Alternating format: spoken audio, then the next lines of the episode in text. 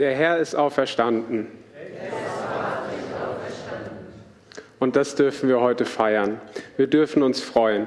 Wir haben heute Morgen schon in aller Frühe angefangen mit einem Osterfrühstück. Es war sehr schön. Ähm, voller Freude durften wir in diesen Tag starten.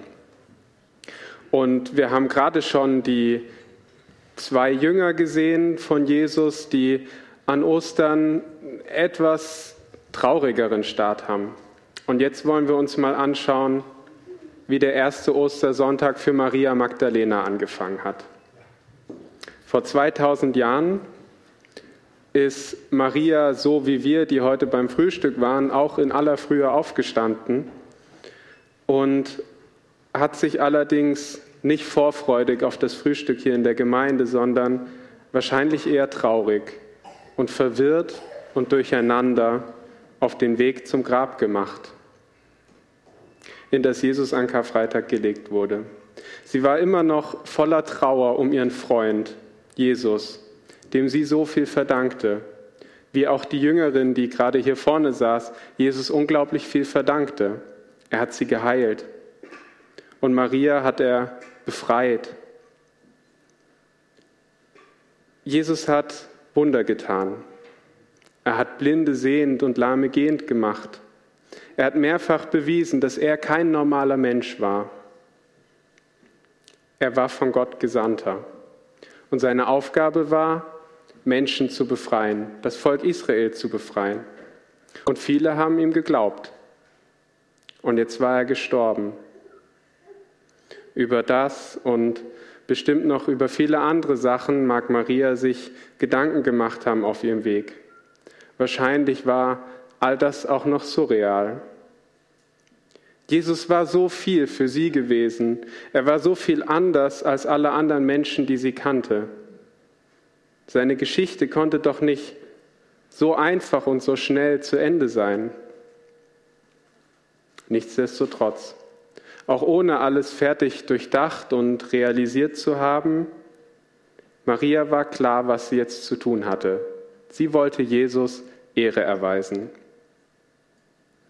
Sie wollte an seinem Grab trauern, sein Andenken ehren, seinen Leichnam mit kostbaren Ölen salben. Und vielleicht hat sie auch noch gehofft, dass sie hoffentlich ein paar Leute findet, die ihr helfen oder die für sie den schweren Stein vom Grab wegrollen. Als sie jedoch am Grab angekommen ist, hat sie es so vorgefunden wie die zwei Jünger aus dem Anspiel gerade eben. Der Stein war weg und sie schockiert. Sofort ist sie umgedreht und wieder zurückgelaufen zu den Jüngern, mit denen sie gemeinsam mit Jesus unterwegs war.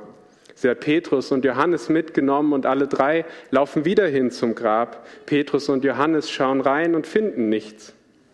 Und ohne viel zu gehen, ohne viel zu sagen, gehen sie wieder. Und hier setzt der Bibeltext aus dem Johannesevangelium für heute Morgen ein. Maria aber blieb draußen vor dem Grab stehen. Sie weinte. Und während sie weinte, beugte sie sich vor, um ins Grab hineinzuschauen. Da sah sie an der Stelle, wo der Leib Jesu gelegen hatte, zwei Engel in weißen Gewändern sitzen, den einen am Kopfende und den anderen am Fußende. Warum weinst du, liebe Frau? fragten die Engel. Maria antwortete, Sie haben meinen Herrn weggenommen und ich weiß nicht, wohin sie ihn gebracht haben. Auf einmal stand Jesus hinter ihr. Sie, sie drehte sich nach ihm um und sah ihn, erkannte ihn jedoch nicht. Warum weinst du, liebe Frau? Wen suchst du? Maria dachte, er sei der Gärtner und sagte zu ihm, Herr, wenn du ihn weggebracht hast, sag mir bitte, wo du ihn hingelegt hast, dann hole ich ihn wieder. Maria, sagte Jesus. Da wandte sie sich um und rief, Rabuni. Rabuni ist die aramäische Version von Rabbi und heißt mein Lehrer. Was ich da gerade vorgelesen habe, ist eine sehr kurze Szene. Scheinbar passiert kaum was. Maria steht da und weint, eine Frage von zwei Engeln, eine Antwort, eine bzw. zwei Fragen von Jesus eine Antwort, dann sprechen sie sich ganz kurz an mit Namen und beziehungsweise Titel und schon ist die Szene vorbei. Aber in dieser ganz kurz, äußerlich ganz kurzen Begebenheit passiert unglaublich viel. Ich habe schon am Anfang erwähnt, wie wichtig Jesus für Maria war. Auf ihn hat sie ihr Leben ausgerichtet. Sie hat vieles zurückgelassen und ist mit ihm durch Israel gezogen. Bei ihm hat sie das erste Mal in ihrem Leben bedingungslose Annahme erlebt. Bei ihm hat sie Frieden gefunden, Sinn und Halt. Die Erwartung, dass er unterdrückte Menschen befreit, hat ihr Hoffnung gegeben.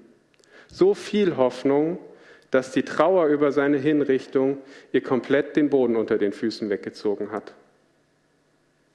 Alles andere wurde ihr scheinbar vollkommen egal. Wohl wissend, dass sie den Stein vor dem Grab nie im Leben hätte wegrollen können, macht sie sich trotzdem auf den Weg, um zu Jesus Leichnam zu kommen. Als sie dann da ist und sieht, dass der Leichnam weg ist, schockiert sie das noch mehr, weil sie nicht mal mehr das Andenken des Gestorbenen richtig ehren kann. Dann sieht sie zwei Engel, wir haben heute vielleicht keine besondere Vorstellung von Engeln. Ich weiß nicht, wie es dir geht oder davon, wie die aussehen oder aussahen. Aber jedes Mal, wenn die Bibel von Begegnungen zwischen Menschen und Engeln erzählt, spricht sie davon, dass die Menschen riesige Angst bekommen. Völlig verständlich. Ich würde vermuten, dass wir alle uns sehr erschrecken würden, wenn plötzlich jemand vor uns steht, der aussieht wie ein Stadionflutlicht und sich als himmlischer Bote vorstellt. Nicht umsonst ist in den meisten dieser Begegnungen das Erste, was die Engel sagen, fürchte dich nicht. Menschen bekommen Angst, wenn sie mit etwas so Heiligen konfrontiert werden, wenn sie mit Sachen konfrontiert werden, mit denen sie sonst so wenig zu tun haben. Maria allerdings sind übernatürliche Gestalten, so beeindruckend sie auch wirken möchten, so doll sie auch strahlen möchten, allerdings vollkommen egal. Genauso egal wie viel zu schwere Steine. Warum? Alte Binsenweisheit, die mir meine Oma auch manchmal gesagt hat, wenn ich zum Beispiel mein Auto nicht mehr gefunden habe, mein Spielzeugauto, ist, wie sehr man etwas braucht, merkt man oft erst dann, wenn man es nicht mehr hat. Und das stimmt wahrscheinlich.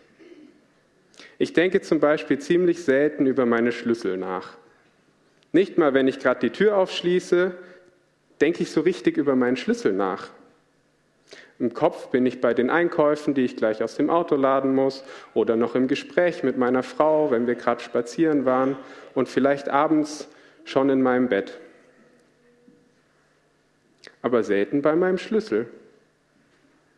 Vor ein paar Wochen an einem verregneten Nachmittag in Eversbach waren meine Gedanken aber mal ziemlich lange bei meinem Schlüssel. Und zwar von dem Moment an, in dem ich hinter mir die Tür zufallen habe, hören und dann noch so recht unbewusst meine Hand an die rechte Hosentasche gemacht habe und die war leider ziemlich leer. Eine Sekunde zu spät an den Schlüssel gedacht. Nach einigen vergeblichen Versuchen, das Badezimmerfenster mit einer Konstruktion aus einem Schnürsenkel und einer Kaugummidose zu öffnen, also ich habe aus der Kaugummidose den Boden rausbekommen und dann habe ich versucht, mit dem Schnürsenkel in das Fenster rein und dann mit dem Schnürsenkel und der Kaugummidose das Fenster zuzuziehen und dann den Fenstergriff zu öffnen. Auf jeden Fall, es hat nicht funktioniert. Das Fenster war zu klein, ich musste aufgeben und glücklicherweise war der Hausmeister gerade noch da und hat mich reingelassen. Was ich damit illustrieren wollte, ist, wenn man etwas ziemlich dringlich vermisst, macht man manchmal auch recht irrationale Sachen, um zu versuchen, da wieder ranzukommen. Vermutlich kennt ihr alle den Schockmoment, wenn irgendwas nicht mehr da ist. Das Gefühl, wenn man in die Tasche greift und das Handy, der Schlüssel, das Portemonnaie sind nicht mehr da. Dabei war man sich doch sicher, dass man sie eingesteckt hat. Oder du gehst einkaufen und plötzlich ist dein Kind weg. Du kommst vom Shoppen ins Parkhaus und das Auto steht nicht mehr da, wo du es hingestellt hast. All das ist ziemlich unangenehm. Und ich hoffe sehr, dass niemand von euch gerade gemerkt hat, dass wirklich der Schlüssel noch sicher zu Hause ist. Ich hoffe, ihr wisst, wo Handy, Portemonnaie, wo das Auto, wo die Kinder, wo deine Wohnung, wo deine Partnerin, dein Partner sind, wo du sie finden kannst. Aber weißt du auch, wo Frieden ist? Weißt du, wo Liebe und Anerkennung sind? Weißt du, wo Trost ist? Wo Halt und Sinn sind? Wo du Wahrheit finden kannst? Wo gehst du hin, wenn du das Gefühl hast, dass du davon etwas brauchst? Wer oder was kann dir davon etwas vermitteln oder geben? Manchmal ist komischerweise das Gefühl, keinen Frieden zu haben und der Drang, jetzt welchen zu brauchen, schwächer als die Dringlichkeit, wenn der Schlüssel weg ist. Dabei ist Frieden doch eigentlich was Wichtigeres als Schlüssel. Sowohl im persönlichen und auch im allgemeinen ist Frieden das Wichtigere und trotzdem finden wir uns manchmal leichter mit Unfrieden ab, als damit, dass der Schlüssel weg ist. Irgendwann ist Unfrieden normal in der Beziehung oder in der Familie oder sonst wo. Die Suche nach wahrem Frieden, nach Liebe, ist manchmal irgendwie weniger dringlich als die Suche nach dem Schlüssel. Denn sie ist auch schwieriger. Und von fehlender Liebe kann man sich manchmal viel leichter ablenken lassen als von dem fehlenden Schlüssel und vielen anderen dringlichen Kleinigkeiten. Ein gutes Leben ist aber zumindest meiner Meinung nach ein Leben, in dem man Antworten findet auf die Frage nach Frieden, nach Liebe, nach Sinn und nach Halt. Und deshalb sollte man sich diese Fragen stellen, auch wenn sie manchmal sehr schwer sein können. Vielen von euch, die schon lange Christen sind und früher auch in der Sonntagsschule sehr gut aufgepasst haben, liegt jetzt bestimmt schon eine Antwort auf der Zunge. Natürlich findet man die Sachen bei Jesus. Das macht ja auch Sinn, auch in der Geschichte, die ich vorgelesen habe. Maria ist alles andere egal. Sie macht sich auf die Suche nach Jesus, weil sie in Jesus eben die Antwort gefunden hat auf all diese Fragen. In ihm hat sie Frieden, Liebe, Halt und Sinn und so viel mehr. Und als Christen stellen wir uns zu Maria und wir singen und bekennen in Liedern, ja, in Jesus ist mein Halt. Und allen, die wir kennen, die vielleicht nach ähnlichen Dingen suchen, sagen wir vielleicht, schau doch mal bei Jesus. Bei ihm habe ich gefunden, was ich gesucht habe. Vielleicht findest du ja auch was, wenn du nach ihm suchst. Maria hat erlebt, dass sie Jesus finden konnte, auch wenn sie ihn vor lauter Trauer zuerst nicht erkannt hat. Aber nicht nur das. Jesus hat auch sie gefunden. Er ist zu ihr gekommen, als sie ihn suchte. Und er hat sie mit ihrem Namen angesprochen, ganz persönlich, sie, Maria, weil er sie kennt und liebt.